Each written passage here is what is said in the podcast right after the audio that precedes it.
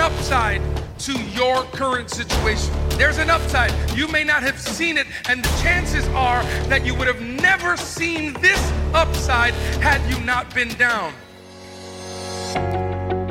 Welcome to Can I Get an Amen with Bishop Herson Gonzalez, the pastor of Vida Church in Woonsocket, Rhode Island. Subscribe to Can I Get an Amen at www.canigetanamen.podbean.com. Again, that's www.canigetamen.podbean.com.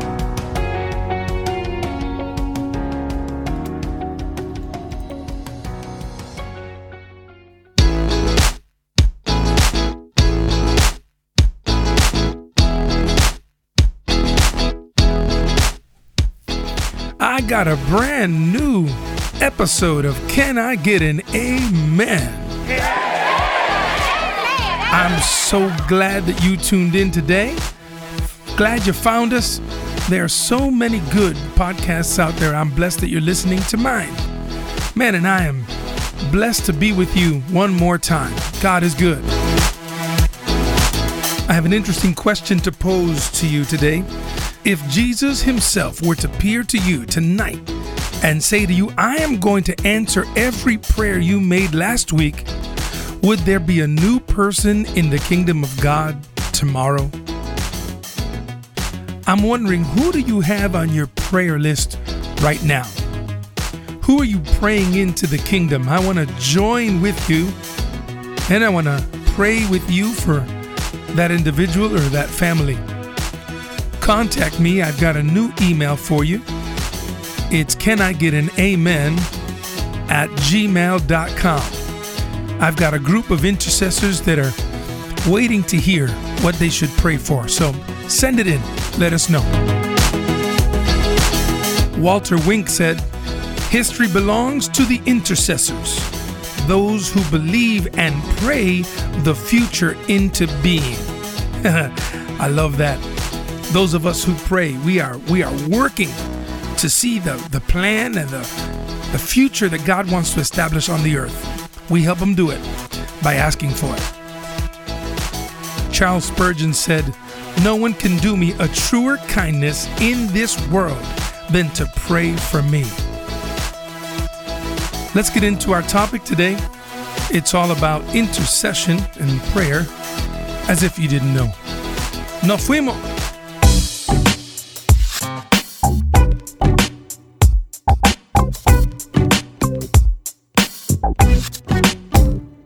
Wishing someone your thoughts and prayers when something tragic happens has now supposedly become meaningless. People have started looking at that phrase as some kind of substitute for actually doing something positive. Now, I won't deny that the happenings of the last few months, even years, maybe the last decade, these senseless shootings are horrific. But people like AOC, Congresswoman Alexandria Ocasio Cortez started speaking out after the horrific mosque shooting in New Zealand. She tweeted out, At first I thought of saying, Imagine being told your house of faith isn't safe anymore. She continues and says, But I couldn't say imagine because of Charleston, because of Pittsburgh, because of Sutherland Springs.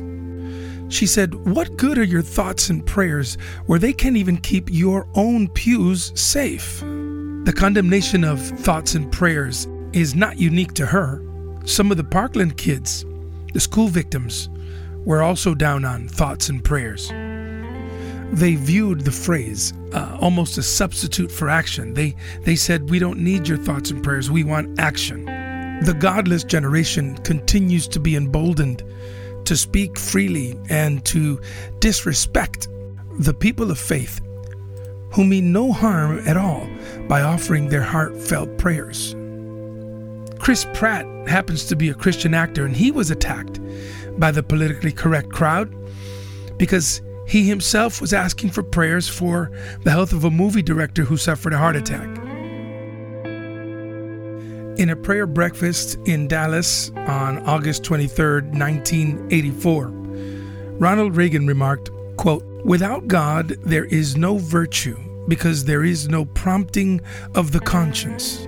Without God, we are mired in the material, that flat world that tells us only what the senses perceive. Without God, there is a coursing of the society. And without God, democracy will not and cannot long endure. For if we forget that we're one nation under God, then we will be a nation gone under. End quote.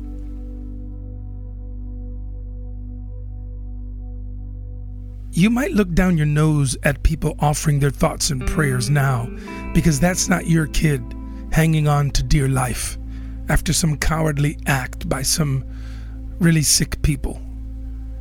It's not your family member. It's not your parents, not your uncle. So you can sit back and say, oh, we don't need your prayers. We need action from the government. And I agree. I think that we have to put aside the, the party partisan lines and, and get something done, meaningful here. But to say we don't need prayers as if prayer didn't avail much, as if God wasn't listening and God doesn't hear the righteous cry of his people, it's foolish, it's senseless, and it's spoken by people that their own lives are not on the line. I bet you you would change your tune, AOC, if it was your life that was on the line and the doctors were saying that there's nothing more that they could do. I bet you you would welcome prayers and thoughts of prayers. I would argue that praying, speaking to God about this generation, and crying out to Him is the best thing we could do. Yes, let's march. Yes, let's vote. Yes, let's organize. Yes, let's do more to save the lives of innocent people. But prayer isn't some feckless, useless activity that people who are powerless do. No, no, no. No, prayer is the activity, it's the thing that those that know where the real power lies, that's where we go to find answers, to find solutions and to ask God to have mercy on this country that we all love. Prayer is the best thing we could do.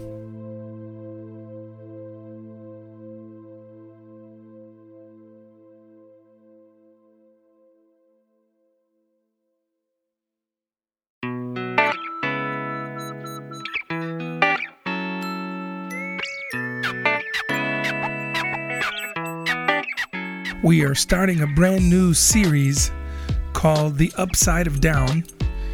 I thought that would be a, an interesting topic for us to sort of dive into. And uh, it's kind of the reason why we're talking about some of the things that we're talking about today. I happen to believe that when you are down, it allows you a perspective that being up just does not give you. So join me now at the altar of Vida Church as we start the new series. The series is called The Upside of Down. The first sermon is called Victory Through Surrender.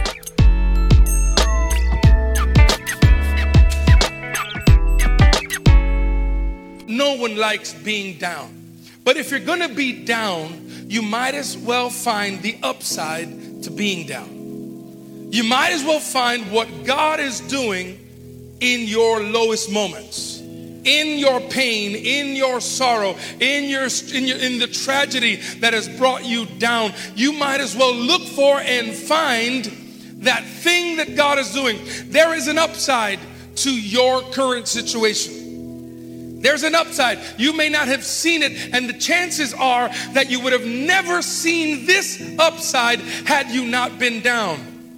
As a matter of fact, I believe that the reason why God allows us to go so low as He allows us to go is that the only place we could find this upside is when we are so low.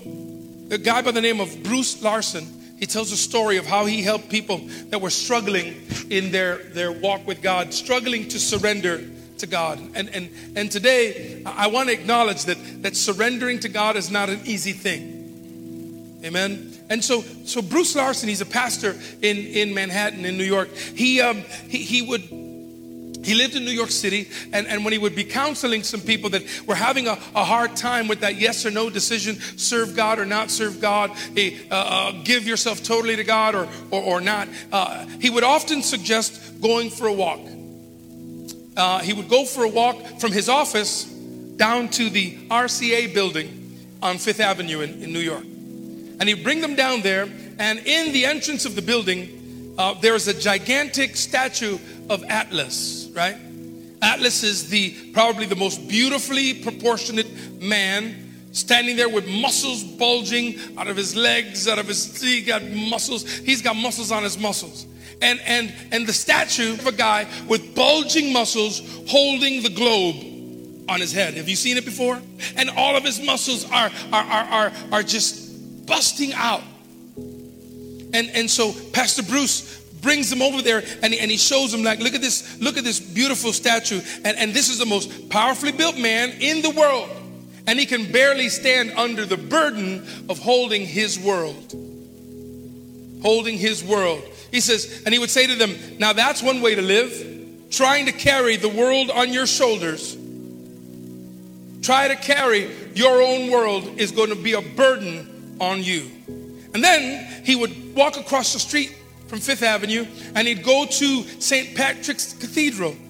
And there, behind the altar, is a little shrine of a little boy. You can go to that next slide. And there is a, is a picture of baby Jesus. It's, is a young seven or eight year old Jesus. And, and if you can't see it clearly, he's holding the world very easily in one hand. He's holding the whole world easily, no effort, holding the world in one hand. And he, and, and, and he would tell the person that was in between, he'd say, Listen, we all have a choice. We can carry the world on our shoulders, like Atlas, working to hold everything together. It's my responsibility. I'm the man, or, or I'm a single mom and I have to hold the whole world together. And, and, and, and, and, and, and you show your commitment by holding everything together and you're strong. Or you can go to Jesus and say, Will you take my burden. And Jesus says, I got the whole world in my hand. I got the whole wide world in my hand. I got the whole world in my hand. He got the whole world in his hand. He got you and me, baby, in his. Okay. Amen. But that's that's the truth. We, we, have a choice to make, my dear brothers and sisters. We're either going to try to carry everything ourselves or we're going to surrender to God. Because surrendering to God is the best way to have a blessed life. It's not a commitment to God that God is asking for. Because when you talk about commitment versus surrendering, we really start to see that there's a big difference between the two. You'll see here, the first commitment is we can try to carry the whole world in our shoulders. The second one is to say, I give up, Lord. Here's my life. I give it all to you. I think that that's what we're, we're, we're getting to today. In Romans chapter 12, verses, verse 1, Paul says, I urge you, I urge you, brothers, in view of God's mercy, to offer your bodies as a living, holy, and pleasing to God this is your spiritual act of worship. Amen. God is saying, I'm not asking for a commitment, I want everything. All right. Galatians chapter 2, verse 20. I have been crucified with Christ. Somebody say, crucified. And no longer live I, but Christ lives in me. That's not commitment, that's surrender. Amen. The picture here is one of surrender. But people don't like that word. People replace surrender with another word, and that word is commitment. Let's make a commitment to God. When someone gives their heart to the Lord, oh, would you like to make a commitment to God? And we are we are we're leading people the wrong way because because commitment is different than surrender. But we're teaching people to be committed. But God is saying, no, no, no, no, no. You can be committed to your job, but you surrender to the king. You can be committed to your family, but you surrender to God. Big difference, amen? Those two words are not the same. They are not the same. The, the unfortunate thing is that the world, the word commitment puts too much emphasis on me. Co- The word commitment is a word of self effort. I am committed. I made a decision to follow Jesus. I have decided to follow Jesus, and that's beautiful. That's a good thing. Commitment is good. But but let's look at the difference between commitment and surrender. When, when, you, when you talk about commitment, you say, What I want to do for God. Oh, I'm so committed to God. Oh, I'm willing to do and I want to do all this for God. That's, that's, that's commitment. But surrender is deeper. Surrender is what God wants to do. It's not what I want to do. It's not what I feel in my heart. It's not what I have the talent or ability to do. It's what I know God wants to do. And it may not be what I want to do. It, it requires more than commitment. Because if I'm committed, it's because I'm doing something I want to do. But surrender says, I'll do what you ask me to do, what you tell me to do. The difference between commitment and surrender. In commitment, what I can, what I can or have achieved for God. Oh, I'm so committed to God. Look at what I've done. I invited three people to church today. Look at my commitment. I haven't missed a single Sunday in four weeks. Praise God, I'm committed. Surrender is what God wants me to do. I surrender my will, I surrender my way. It's your way or no way. I am following God. Amen. He leads me, He guides me. He tells me where to go and what not to do. Boy, this sounds like a message that my father could have preached 30 years ago, but it's still true. This still works. Commitment is focused on your diligence, it's, it's your work and your effort. Amen. I'm committed. I know people in this church that haven't missed a Sunday for a long time. They're committed. They've made that commitment and they're proud of it, and I'm proud of them too. But something goes deeper. Surrender goes focus on obedience. I didn't just come, but I came to worship. I didn't just show up, I came to serve. I'm not just here to, to sport my new clothes. I'm willing to put on a, a shirt that's been washed four or five times, but it says Dream Team on it. Uh huh. Amen. When you talk about surrender, you're focusing on obedience. And then commitment is self centered living. I'm committed to the things that I love. I'm committed to the things that I want to do. I'm committed to God because He loves me, because He's good to me. I'm committed. Surrender says, I'm not going to live a self centered life, I'm going to live a Christ centered life. Christ at the center. I'm going to let the word tell me what I can and, and can't do, not should or shouldn't, can or can't do. Amen? I'm going to take it serious. I'm going to take the word of God as the absolute authority. Commitment says, see my sacrifices for God. Oh, I love God so much. Look at all this stuff I'm doing for him. And it's and it's genuine. I'm not knocking commitment. Commitment is important. But but when, when you look at what God is asking for, He's asking more than what you're willing to give. Most of us just have a commitment to God. But but listen, surrender says, I'm not looking at my sacrifices. I'm not looking at what I have to give up. I'm looking only to the cross. I'm looking at his sacrifice for me. And that is what is what is what feeds my life of service to God.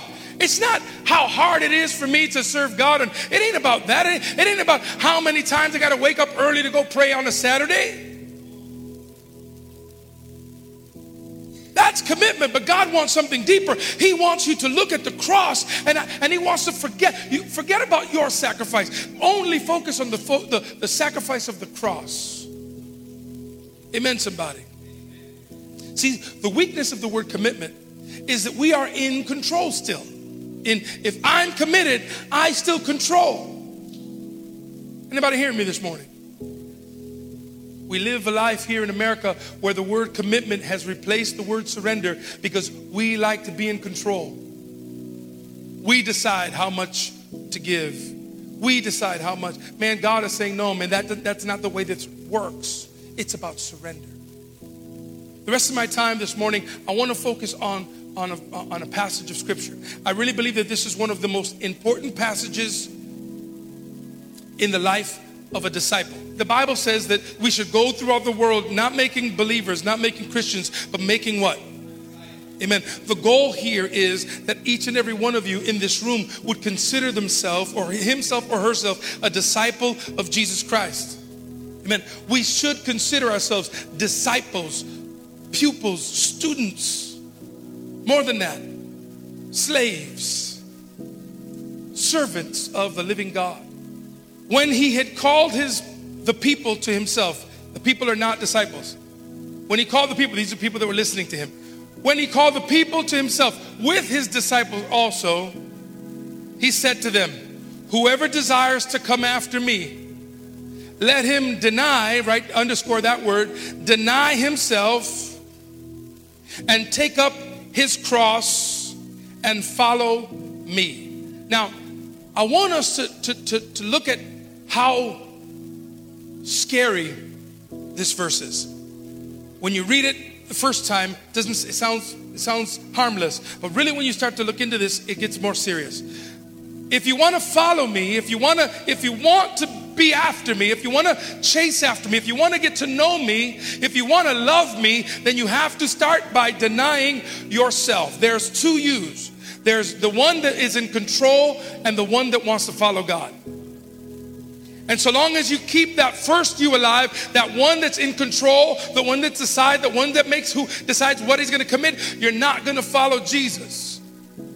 Oh, I'm preaching today.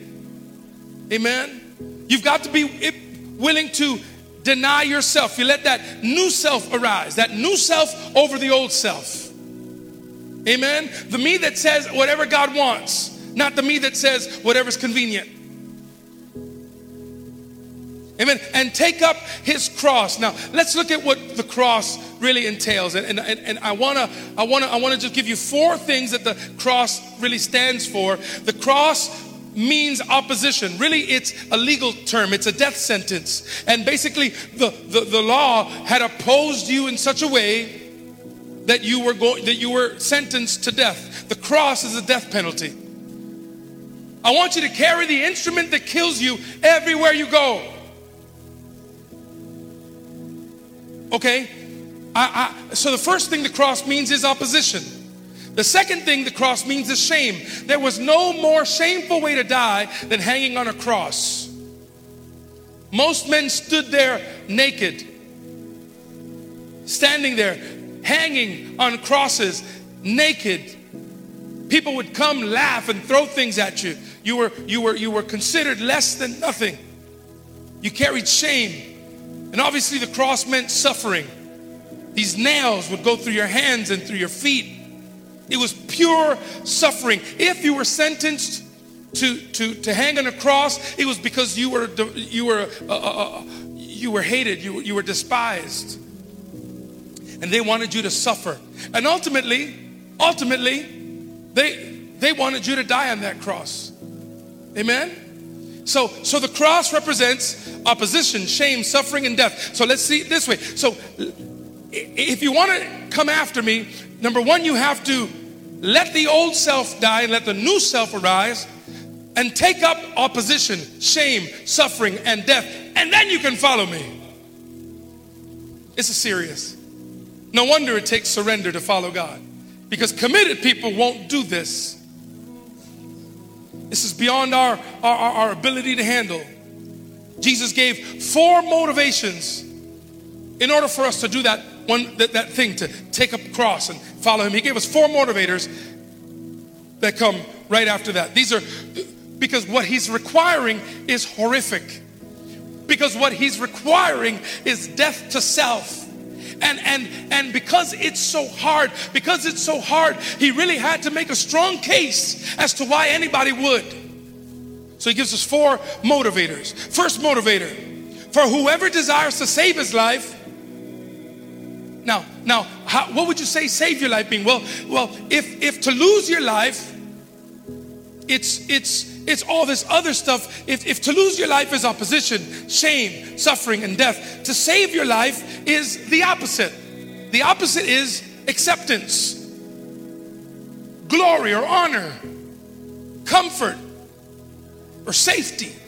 Amen. So so whoever desires to save his life, whoever says, you know what, acceptance is more important than Jesus, glory is more important than Jesus, comfort is more important than Jesus, safety is more important than Jesus. Whoever's not willing to do that, if you're trying to hold on to all those things, you're going to lose it all. That's what Jesus said. Whoever loses his life, which is self denial, which is carrying the cross, which is accepting opposition, shame, all those things. Whoever's willing to do that for my sake and for the gospel will save their life forever. Jesus is trying to give us the formula to be able to get into heaven right here. This is it.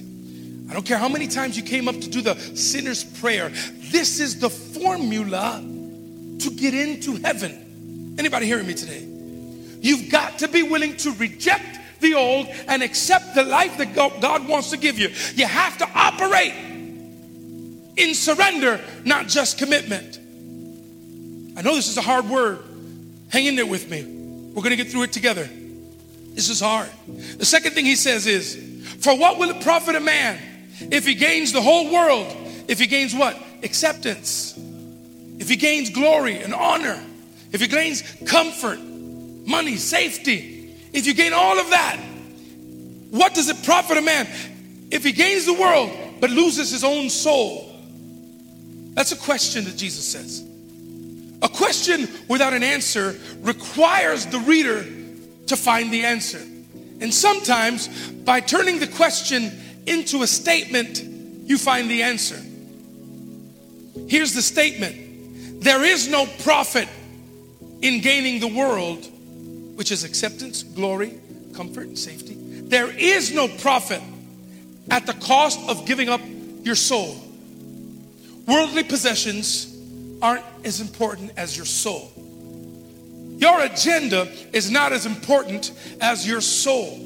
Jesus himself. This isn't this isn't Paul or one of the apostles. This is Jesus Christ teaching us if you want to get to heaven, you have to pick up your cross, deny yourself, and follow me. You have to say no to all the lures of the world and accept a life where I'm in control of your life. Because the, the, the real point is, you can't buy your soul out of hell. You can you can accumulate all the money in the world and chase after all the things that this life has to offer. But if you never come to the place of surrender and never are willing to give it up, to chase God and to chase Jesus and to stand up for the gospel, you're going to be sitting somewhere in hell saying, I've got so much money. I had so much pleasure. I had so much sex. I did so much drugs. But I'd give it all away to get out of this place. I wish I could trade it all to follow Jesus. But it'll, it will have been too late. Now is when we decide. Now is when you make that choice. Jesus is saying, You better follow me now. Because one, one day we all have to come to a cross. We all gonna have to die. Jesus said, there is no profit in gaining your whole world, but lose your soul in the end. The third thing he said, or what will a man give in exchange for his soul? You might think about it now, and you leave here and, and go have Applebee's and forget what I said here today. But some of you are going to remember this. There is no price I can place on my soul. That's why only the blood of Jesus was good enough to purchase and secure my soul and keep me out of damnation in hell. But there is no, listen, the decisions you need to make to follow Jesus, I'm telling you, they're worth it. The decisions you have to make to live for the gospel, I guarantee you they are worth it. And they may not be worth it here on earth because we're not thinking about earth right now. We're talking about hell and staying out of it. That's what Jesus is saying. Tell you, you can have a real, you can live 80 years and have fun and sin and, and just do all sorts of stuff. But boy, you can't compare 80 years to eternity in hell. It's not worth it. Jesus said, man, nothing can give, nothing can be given in return for your soul. Once you're in hell, you're going to be there for eternity. There's no favors you can do. There's no song you can sing. There's no act you can perform that will get you out of hell. Those things we do now. Those are the things that we do now. And the fourth thing he said, says, For whoever is ashamed for me, wow, whoever is ashamed of me and my words, hmm, if you don't want to be identified with me or my words, if you prefer the acceptance of people than telling the truth, this is a tough word today because some of us are so afraid of the backlash of being of the political correct people that we do not speak the truth of Jesus Christ. We're so afraid that we're going to lose friends. Let me tell you, they're not your friends. They're not your friends. They're not really your friends if they're going to leave you just because you stand up for what you believe in. They weren't your friends in the first place. The upside of down is that, that Jesus is saying, I, I, I would prefer that you go a little bit low. I prefer that you surrender. I prefer that you go to the lowest of low and give up your life to me. Because only then can you know paradise, joy, acceptance from God, glory from God, comfort in Him, safety, and life everlasting. But listen to what the verse says. For whoever is ashamed of me and my words, so that we prefer the in this adulterous and sinful generation. What are we trying to do? Who are we trying to please? An adulterous and a sinful generation. Instead of pleasing the God that loves you, the God that gave you life, the God that sent his son Jesus Christ to die for you. I want you to hear this if we don't, if we continue to seek comfort and acceptance from this sinful world, of him the Son of Man will also be ashamed when he comes in the glory. Listen to this. You're going to miss out on heaven. God will be ashamed of you. Jesus will be ashamed of you if you're ashamed of him while you're alive.